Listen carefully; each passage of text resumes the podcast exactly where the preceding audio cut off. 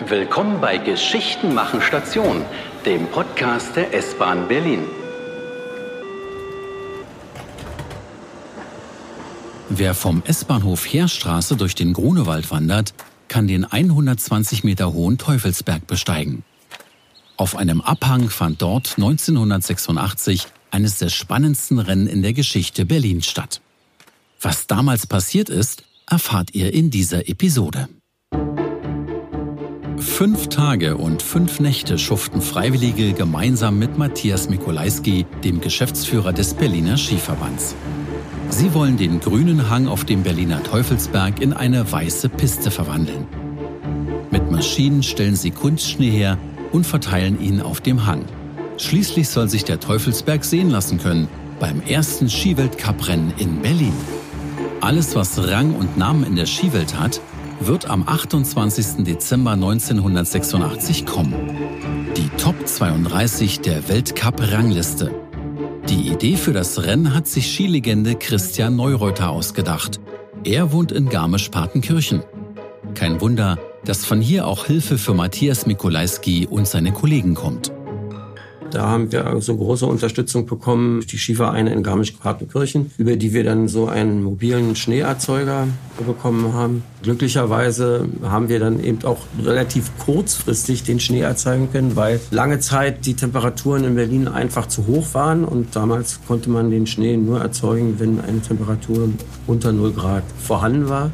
Das haben wir dann, haben wir auch den äh, ganzen Hang dann eingeschneit. Zu diesem Zeitpunkt haben Matthias Mikolajski und sein Team schon viele Hürden genommen. In knapp zehn Monaten mussten sie das Rennen vorbereiten. Wenig Zeit, um alles zu planen. Und für den damals 28-jährigen Geschäftsführer eine riesige Herausforderung. Jeden Tag ist dann irgendwie eine neue Botschaft reingeflogen, was alles zu berücksichtigen ist. Nicht nur die Zuschauertribünen und den Ticketverkauf organisiert Mikolajski. Er muss an tausend weitere Kleinigkeiten denken. Wir mussten die Straßen ringsrum mit Parkverboten versehen und wir mussten natürlich dann einen Zubringerdienst organisieren. Und dann müssen sie so Kleinigkeiten beachten, dass eine Haltestelle einzurichten ist, die irgendwelchen Normen entspricht. Sie mussten irgendwo Absperrgitter besorgen und, und, und. Schließlich klappt doch alles. Und dann, was für ein Glück. Weiße Flocken fallen kurz vor dem großen Tag vom Himmel. Eine extra Portion Schnee. Matthias Mikolajski ist begeistert. Ein bisschen ist es wie ein Sechser im Lotto in der Spreemetropole, wo echter Schnee ein rares Gut ist. Als Matthias Mikolajski am Morgen des großen Tags aus dem Fenster schaut, jedoch der große Schock. Es regnet in Strömen. Hält die Piste? Muss das Skirennen abgesagt werden? Das war natürlich erstmal Schlag ins Kontor bin dann also sehr, sehr früh morgen auch zum Teufelsberg gefahren und na klar haben wir dann erstmal eine äh, Organisationskomitee-Sitzung gehabt und dann darüber verhandelt, wie wir und ob wir es durchführen können. Da hat uns dann gerettet, dass äh, die äh, Helfer aus Garmisch-Partenkirchen sogenanntes Brezelsalz mitgebracht haben, säckeweise. Und das haben wir dann in die Spur gestreut und das bindet das Wasser und es wird dann fest, sodass also dann äh, auch der nachmittäglichen Veranstaltung nichts mehr im Wege stand. Gegen 14 Uhr ist es dann endlich soweit. Die Skistars sausen den Hang hinunter. Weniger als 40 Sekunden brauchen sie für die 400 Meter lange Strecke, erinnert sich Mikolajski. Rund 13.000 Zuschauer jubeln den Skifahrern von den Tribünen zu. Es war die gesamte ähm, Weltelite da. Ingemar Stenmark war am Start. Das war ja, ist ja eigentlich immer noch derjenige, der die meisten Weltcupsiege zu verzeichnet hat. Markus Weißmeier als äh, großer Skisportler in Deutschland war am Start. Dann eben äh, aus den verschiedenen Nationen eben alle Spitzenfahrer aus dem Weltcup.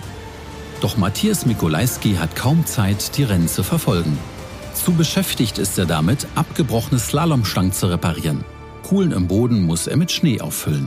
Und dann kam über Funk dann noch eine große Aufregung, dass wir oben von der amerikanischen Radarstation äh, vermittelt bekommen haben, dass wenn äh, in dem Startbild weiterhin die Radarstation sichtbar ist, sie uns äh, das Bild abdrehen. Das war natürlich erstmal ein Schreck und führte dann erstmal auch zu einer Rennunterbrechung. Denn in der Radarstation auf dem Teufelsberg oberhalb des Skihangs hören die Amerikaner und Briten den Ostblock ab. Schnell korrigiert die ARD ihre Kameras. Dann endlich geht's weiter. Mikulajski ist erleichtert. Zwei Stunden später ist schon alles vorbei. Überraschungssieger des Weltcups wird der Österreicher Leonhard Stock. Nach Jahren ohne Erfolge kann er sich gegen die harte Konkurrenz durchsetzen. Im Tagesspiegel sagte er dazu, das war eine unvergessliche Stimmung. Es war ein geiles Gefühl, endlich wieder zu gewinnen. Weniger glücklich ist dagegen Matthias Mikulajski. Der Weltcup bereitet ihm im Nachhinein noch viel Kummer und Sorgen. Trotz großer Sponsoren geht der Berliner Skiverband fast pleite. Zu viel hat das Weltcuprennen gekostet. Und wegen des strömenden Regens waren weniger Zuschauer gekommen als erwartet. Zum Glück erlässt die Stadt Berlin dem Verband seine Schulden. Wird es je wieder ein Weltcuprennen auf dem Teufelsberg geben? Mikulajski glaubt nicht daran. Heute erinnert kaum noch etwas an das einmalige Event im Grunewald. Und nur wer ganz genau hinschaut, kann noch den Skihang erkennen. Längst ist Gras über den glanzvollen Höhepunkt in Berlins Sportgeschichte gewachsen.